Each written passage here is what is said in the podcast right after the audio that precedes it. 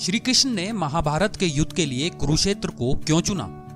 इसके पीछे दो कहानियाँ हैं। माना जाता है कि स्थान और परिवेश के अनुसार व्यक्ति की मनोस्थिति बनती और बिगड़ती है। हम सभी जानते हैं कि महाभारत में धर्म और अधर्म की लड़ाई कुरुक्षेत्र में लड़ी गई। पर क्या आपको पता है इस लड़ाई के लिए कुरुक्षेत्र की भूमि को ही क्यों चुना गया?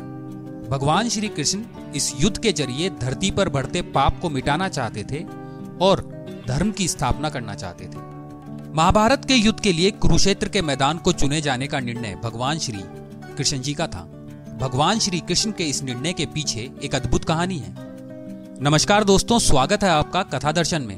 अगर अभी तक आपने हमारे चैनल को सब्सक्राइब नहीं करा है तो सबसे पहले आप हमारे चैनल को सब्सक्राइब कीजिए। आप सभी के अंतर मन में बैठे हुए परमात्मा को मैं प्रणाम करता हूँ और शुरू करते हैं आज की कहानी। जब महाभारत के युद्ध को टालना मुश्किल हो गया तब भगवान श्री कृष्ण के ऊपर युद्ध के लिए भूमि का चुनाव करने का जिम्मा आ गया।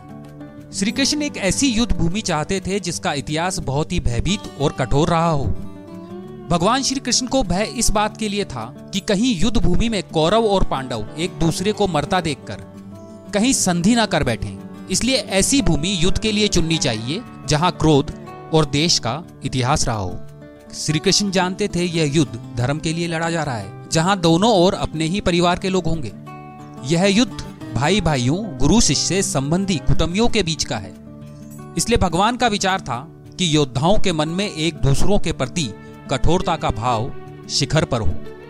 इस विचार से श्री कृष्ण जी ने अनेक दूतों को विभिन्न दिशाओं में भेजा ताकि वे युद्ध के लिए भयभीत और कठोर भूमि का पता लगा सके। वापस आने पर एक दूत ने सुनाया, एक स्थान है जहाँ बड़े भाई ने छोटे भाई को खेत की मिट्टी की दीवार से बहते हुए मेघ के पानी को रोकने के लिए कहा। छोटे भाई ने बड़े भाई से ऐतराज जताया और उल्हाना देते हुए कहा, आप ही क्यों नहीं बंद कर देते? मैं आपका गुलाम नहीं हूँ। यह सुनकर बड़ा भाई क्रोधित हुआ। आवेश में आकर उसने छोटे भाई को मार दिया। बड़े भाई ने क्रूरता की सारी हदें पार कर दी। अपने छोटे भाई की लाश को घसीटते हुए उस मिट्टी की दीवार के पास ले गए और उस लाश से बहते हुए पानी को रोक दिया। यह सुनकर श्री कृष्ण ने निश्चय किया, यह भूमि भाई भाई के युद्ध के लिए सबसे उपयुक्त स्थान है। इस स्थान का इतिहास योद्धाओं के मस्तिष्क पर हावी हो जाएगा। यह स्थान कोई और नहीं, कुरुक्षेत्र था। दूसरी कहानी के अनुसार कहते हैं, जब कुरु इस क्षेत्र की जुताई कर रहे थे, तब इंद्र ने उनसे जाकर इसका कारण पूछा।